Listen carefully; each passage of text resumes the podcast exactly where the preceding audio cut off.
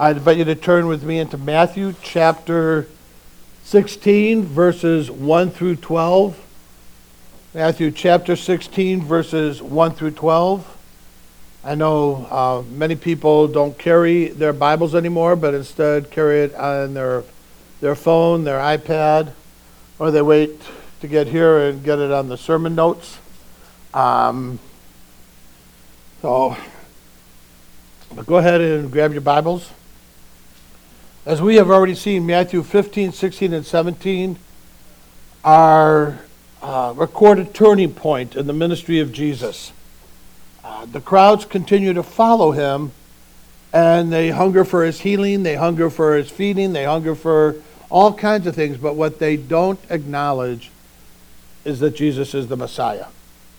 They reject that uh, perspective, and they continue to reject, although they continue to follow. And last week, um, we saw how Jesus fed the 4,000 and how that was a different group that they fed. He fed the 4,000, which were predominantly Gentiles, and the time before he fed the 5,000, which were the Jews, which showed that there was no partiality with Christ.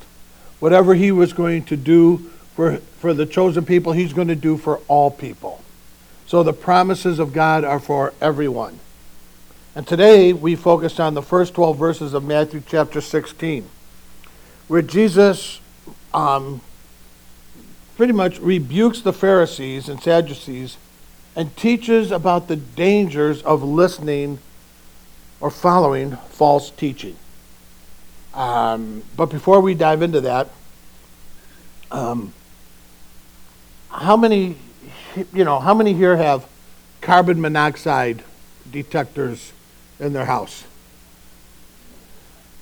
Interesting thing about carbon monoxide. Um, when oxygen, when you breathe in, you breathe in oxygen. And oxygen then goes to all your organs. The blood sort of circulates it, takes it wherever it's supposed to go.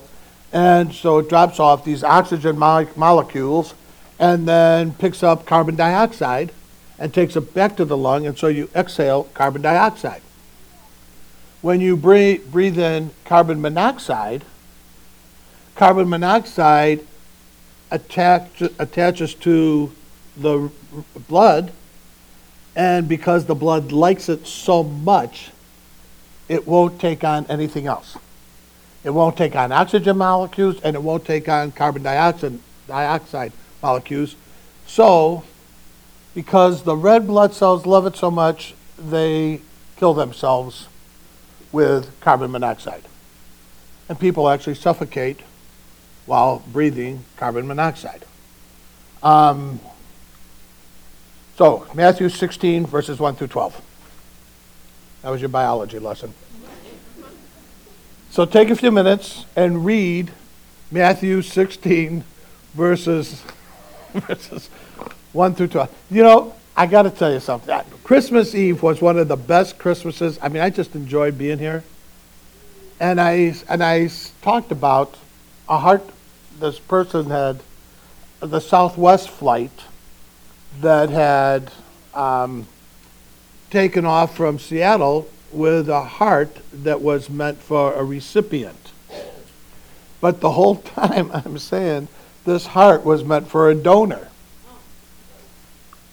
I don't know how many people caught it, but Bob immediately caught it. And I see a hand from back behind the sound booth. Um, but it was one of the first times, and I think Bob actually had to struggle. Do I, do I say something that it's Christmas Eve, or do I just let Andy go and be wrong?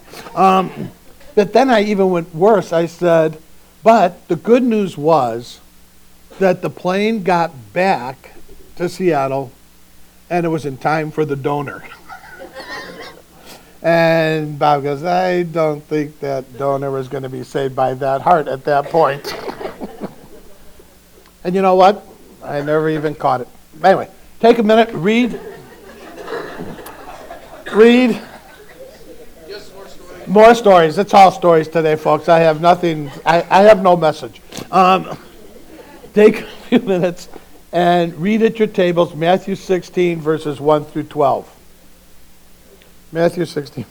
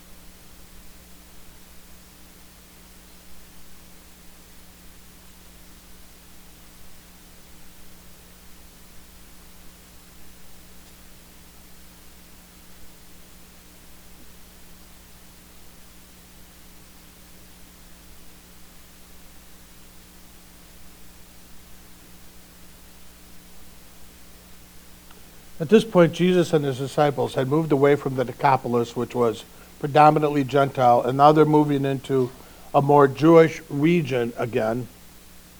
And as soon as they arrive at this area, the Pharisees and the Sadducees are there to meet him. And you see it in verse 1. And the Pharisees and Sadducees come and to test him. They asked him to show them a sign from heaven. Now, the Pharisees and Sadducees never came together. And so when they do come together, it's for a specific purpose. And it has to be a pretty significant purpose for these two opposite groups of uh, groups to come together because the Pharisees were really the more conservative. They were they were really hoping for a revival back into the the traditions of the faith. Um, they were the more popular ones with the people. They were pretty much from the working class. Uh, they were they were more accepted.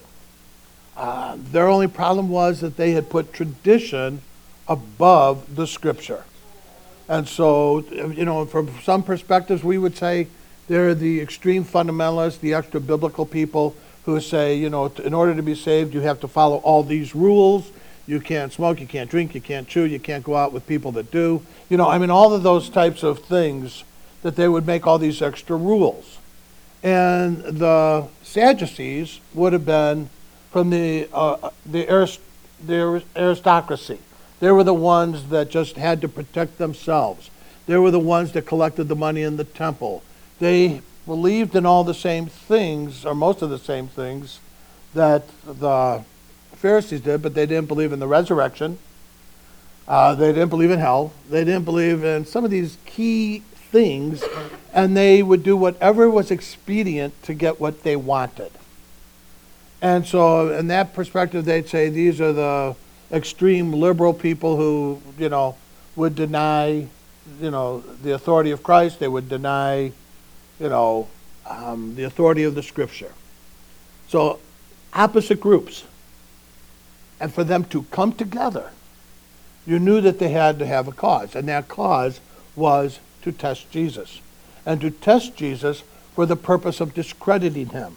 And for the purpose of discrediting him so that they could have him eventually killed. And that's what the Pharisees were now going to be plotting from this day forward to kill Jesus. And the reason why is because Jesus interfered with their plans, interfered with their um, their lifestyle. So the Sadducees, remember, they were the ones that were collecting the money from the sacrifices, and Jesus turned over the temple, the tables in the temple. So, you know, hey, he's affecting our income. And for the Pharisees, he's affecting our authority. And so they both want him out of the way. Don't challenge or don't change what we've got. Um, and so I have no idea where I am now. but they did not come to seek to learn from Jesus. They came to seek to test Jesus. And that's not too much different than what goes on in our world today. People will say, you know, not coming to seek Jesus, but to test Jesus. If you really are, then do this for me instead of, since you are, teach me in this experience. And there's a world of difference. And so they came to test him versus say, teach me, God, because I'm going through this and I don't fully understand it. But to learn to seek God, to learn from him, takes a humility that says, I don't have it all. I don't know it all and I'm not going to shape God into my own image. So once again, they came to test him. And that Jesus at this point uh, responds to them in verses 2 and 3. He answered them, When it is evening, you say it will be fair weather, for the sky is red. And in the morning it will be stormy today, for the sky is red and threatening. Now, even before I was a Christian, I knew that saying you know, red sky in morning, sailor take warning, red sky at night, sailor's delight. I don't know if anybody's ever heard of that before. But even before I was, I had no idea where it came from. And Jesus is saying this to the Pharisees. You guys understand the weather. In fact, you're really good weathermen, but you're horrible theologians.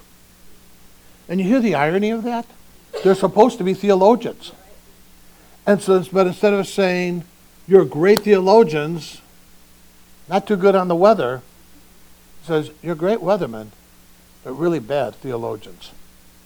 Um, and then, so Jesus goes on to say in verse 4 that he will only give them one sign, the sign of Jonah. And he goes, And an evil and adulterous generation seeks for a sign, but no sign will be given to it except the sign of Jonah. The sign of Jonah refers to his death, his burial, and his resurrection. Just as Jonah was in the belly of a large fish for three days, Jesus would be in the cave for three days, and then he would be resurrected. Um, and isn't that sort of an interesting sign that he would give to them? The Pharisees are out to kill him. The Sadducees don't believe in the resurrection. So he says, I'm going to die and I'm going to be resurrected. That will be your sign. You know, the exact thing that you don't believe could possibly happen will happen, and that will be your sign.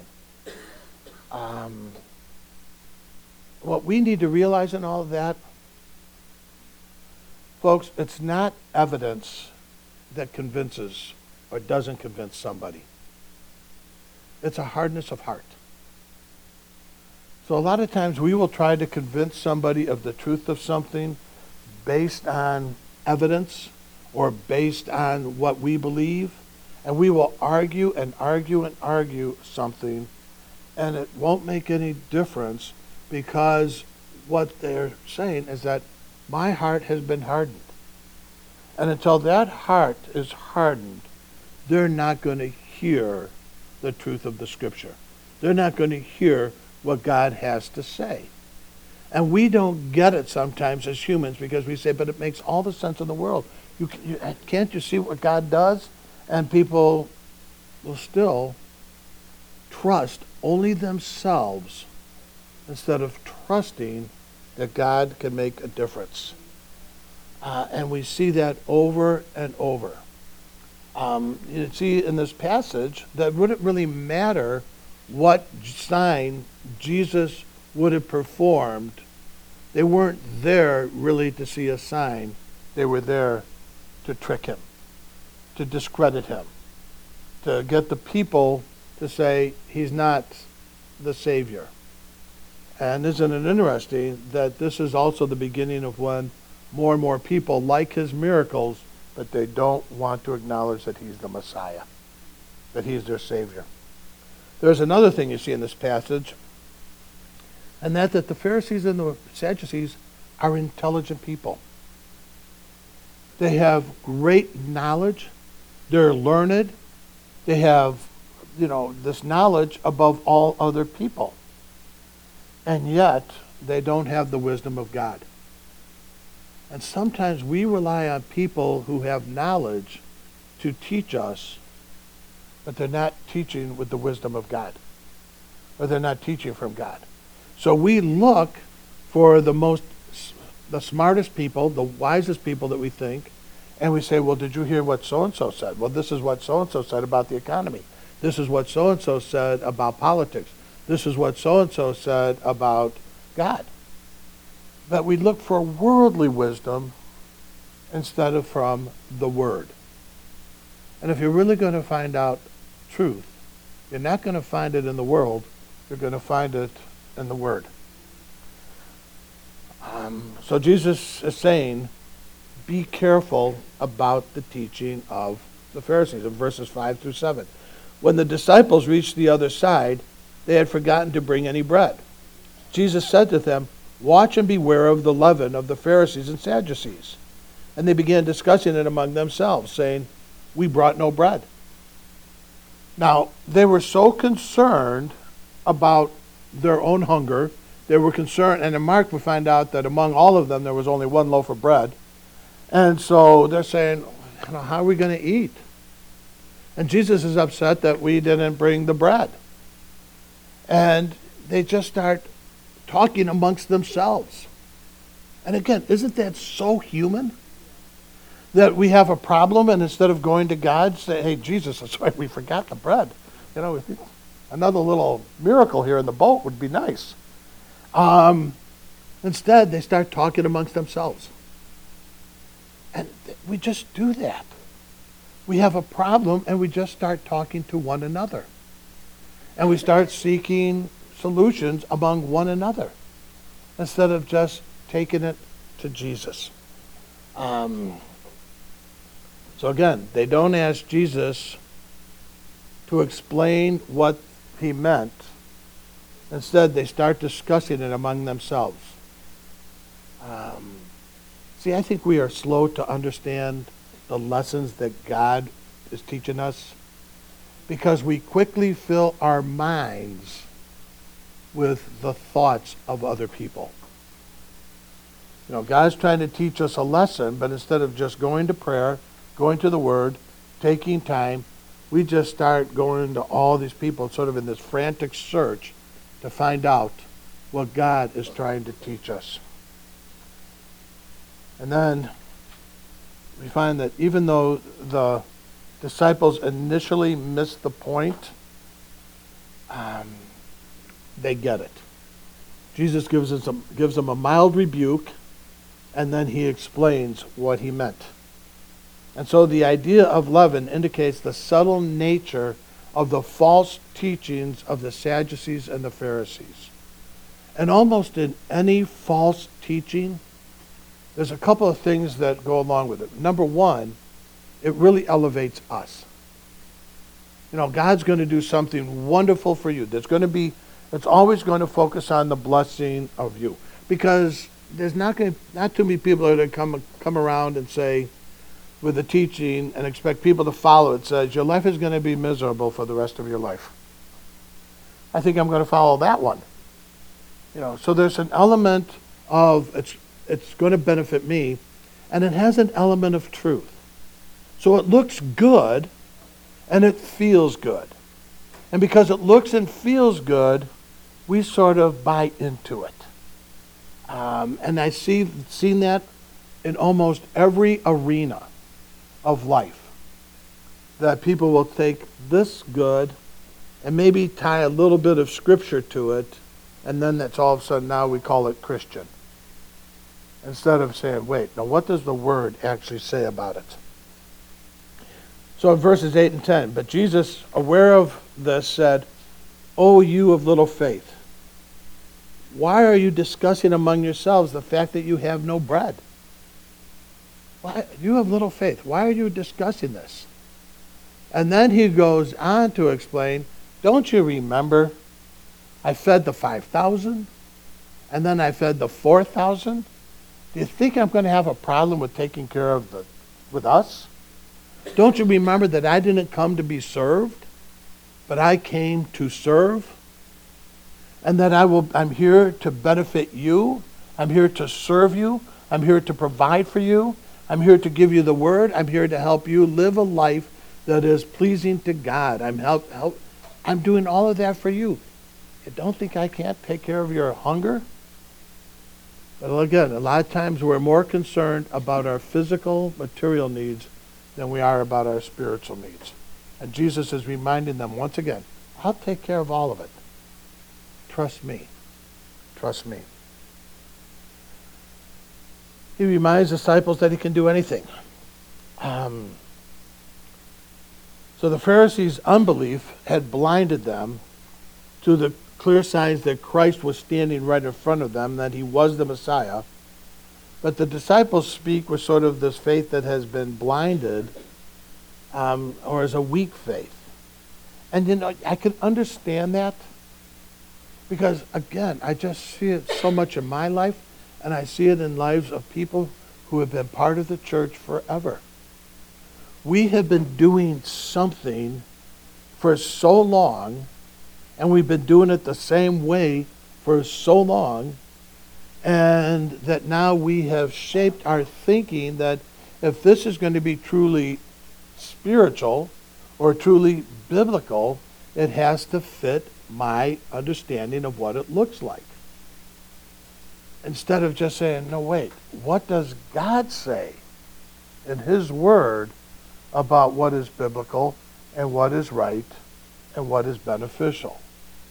And so for the Pharisees, for the, the disciples, they grew up under the Pharisees' teaching. And Jesus is now saying to them, these are good people, but they're teaching you falsehood. That'd be pretty hard if you grew up revering somebody all your life. And then somebody else comes along and says, oh, by the way, what they taught you was false. You know, that would be a pretty hard pill for us to swallow. And to just take it from the authority of one person versus saying, wait a second, what is our ultimate authority? Because I could believe this person or I could believe this. And unfortunately, that goes on in our society all the time. So he repeats the saying in verses 11 and 12. How is it that you fail to understand that I did not speak about bread? Beware of the leaven of the Pharisees and Sadducees. Then they understood that he did not tell them to, sh- to beware of the leaven of bread, but the teaching of the Pharisees and Sadducees. So there was another aha moment for the disciples. Got it. It doesn't matter who makes the bread. It doesn't matter if it's a, a cult leader, an atheist, a reprobate. They're going to make the bread. We're going to eat the bread, and it's not going to harm us. That's not what harms us. What harms us is the things that we listen to, the teachings we believe, and where they come from. So we have to constantly be asking, who are we listening to? What are we listening to? And whether it be from the outside or the lies we tell ourselves. We're all listening to something. We're all listening to someone. And so, this message that Jesus is giving to the disciples, who he's going to give the mission of building his church to, he's warning them, saying, If my church is going to be built on you, you better make sure who you're listening to. Well, I think what has happened in the church in the United States is that we stop listening to God. We stop listening to the scripture. We stop listening to Jesus. And so, but we have the same mission. I still believe that the church is the only true answer to the problems in our society. But when the church isn't being the church and we're listening to other things, then there becomes a problem. There becomes a pretty significant problem. So the teaching that he gives to his disciples is appropriate for us also. Um, and especially in, in, a day like today. Uh, the type, this type of false teaching is all around us. But it's not just in the false religious religions and cults. It, it's in the evangelical fundamental movement. It's in the liberal movement. It's everywhere. The world has so penetrated the thought of Christianity that it has far more impact on Christianity than Christianity has on the world. Uh, it's all around us. And it's recognized by turning away from the truth of God's Word. The problem is, is if you preach God's truth, you're a bigot, you're full of hate. Um, Franklin Graham wrote something and he got kicked off of Facebook. They said it was hate speech. And so he put it on Twitter. And if you read it, it's really not hate. It's what he believes the scripture says. But he just got kicked off. Uh, so it's just sort of interesting how where everything has gone. Another warning that's in our society is that Jesus has become more and more marginalized. So that he has no purpose, he has no meaning in people's lives. Or it's just for, you know, it's a nice thing to say. So, you know, you watch Notre Dame, not yesterday, uh, but if you watch Notre Dame and they always talk about touchdown Jesus in the end zone, you know, and there's no sense of, really? Really? You know, it's just sort of, he's marginalized. And as he's become more marginalized, the church has become more and more irrelevant um, in the lives of people. So Aaron's family was here, and he was sharing with all of them about going to church. But a few of them have gone. How many of your family have you shared with over and over again? They've seen your change in your life. They've seen your family. They've seen your ministry you do, but have said, not for me. Right? A tireless servant to continue to proclaim. But no matter how much he proclaims, there's something in the heart that says, I'm not going to surrender. I'm not going to submit. I'm not going to turn my life over to Christ. So, this teaching that is going on around us, Jesus is warning the disciples. And he's telling them that you need to pursue truth.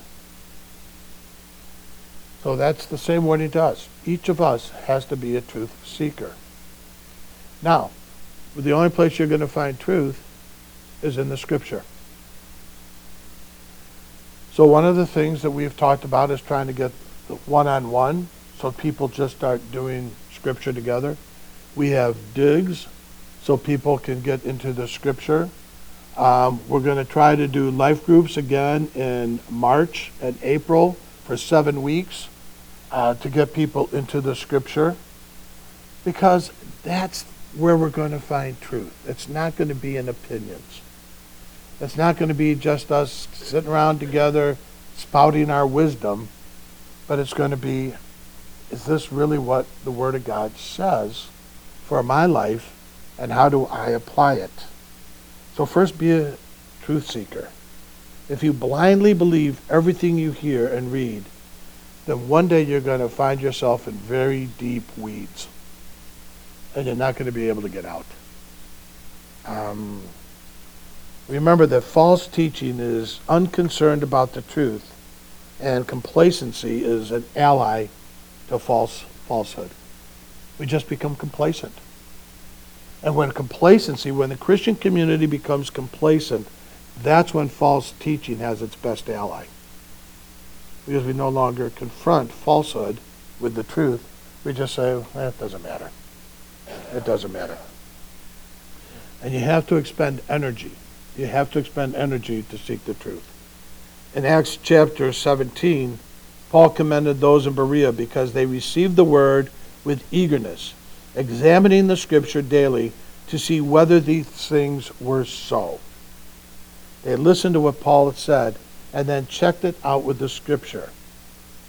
You should do the same with whatever I say, whatever you hear, whatever you read, you should just say, you know what, is that, is that right? Is that really biblical? I'm going to check the scripture to see if Andy's sort of a little off base here. I used to have my phone number on the screen whenever I was preaching. And then people would ask, type me questions, text me questions while I was uh, preaching, uh, if it came to them. Uh, we stopped doing that because I was getting too many questions. Um, not really, but I can remember. I can remember after one of the services, David Justice, not Dave Justice, David, his son, texted me a question. And I said, Are you sure that that's biblical? And the way I had said it, it wasn't. But he had immediately texted me, tested me, and the next week I had to go back and mention that Dave, David Justice questioned me and corrected me on something that I said. That's really the reason why I stopped doing it. high school kid correcting me, that's just not, I don't mind the heckling, but really. Uh, and so that was, you know, but he wasn't, he wasn't afraid to challenge what I was going to say, and he wasn't complacent and to say it doesn't matter if it's not right, who cares? It was that serious about making sure about truth. It takes energy. They listened to what Paul said and then checked it out. Second, recognize that false teach, teaching is by design enticing. If somebody's going to give you false teaching, it's by design, it's going to be enticing. It sounds good to our selfish nature. It makes us feel good about ourselves because it's man centered instead. And so it's just easy to find ourselves being attached to that false teaching. Remember what I said about carbon monoxide? That's what false teaching is. False teaching is carbon monoxide to our spirit. It gets there and it sounds good, it feels good. We attach our belief system to it. And as we attach our belief system to it, it starts robbing us from the truth. And as it begins to rob us from our truth, just as carbon monoxide kills the physical body, false teaching kills the soul. And so you will have a whole church, and not just, I mean, I'm not talking about a local congregation, but the church overall that is dying from carbon monoxide poisoning because it's false teaching. And we don't even see it. And until the church gets back to proclaiming the truth of the scripture and defining itself by the word and define, define itself by who God is, not who we've made God into be, but who the scriptures say he is, the church will never have a revival my prayer, my prayer is that River Valley becomes a people that people say, you know what? They got there's a lot of crazy people at River Valley. There's a lot of really, really goofy people. But they love God. They love His Word. And they're trying to live it out to the best of their ability through the power of the Holy Spirit being transformed into Christ-like people. Um, people who are as is, but who are growing in an understanding who, who Christ is. There are people who rejoice with the truth is brought, and it's not just who rejoice with the truth that is brought here, but when that truth is brought in every church in the city of Aurora, we rejoice with those churches. And we support them and we proclaim them and we let people know that you know, this is just one gathering of the body of believers in Aurora, but there's numerous other gatherings in the city of Aurora that are meeting right now who are proclaiming God's truth and who need our support and our prayers also. But that the body of believers truly gets back into the Word. Um, whatever that may be, this is a great time. I, this isn't a New Year's message, but it's a great time to just say, you know what? The Word is going to be a part of who I am. And I'm going to start developing a plan to read God's Word and to define myself by God, not by humanity. When we do that, it's an amazing transformation that takes place when we're able to define ourselves, define ourselves by who God defines us as, not by what the world defines us. Father, I just praise you and thank you for this day. I thank you for the time that we have together. And Lord, I just thank you that you have provided us with your word. And how people all over the world are hungering to get your word into their lives. And because it's so prevalent for us, we can just become complacent with it. Help us not to become complacent with it. To, to whatever we do, just to start to continue to get into it. Whether it be as a one-on-one, whether it be as in a small group, whether we join a small group for seven weeks and get into the Word, whatever it is, but help us to be a people who truly hunger for your truth and that we go to your Word and not the world to find it. Again, Father, we thank you, we praise you, and we ask for your continued blessing upon each and every person here, that we can go forth and be a blessing to others. And all God's people said,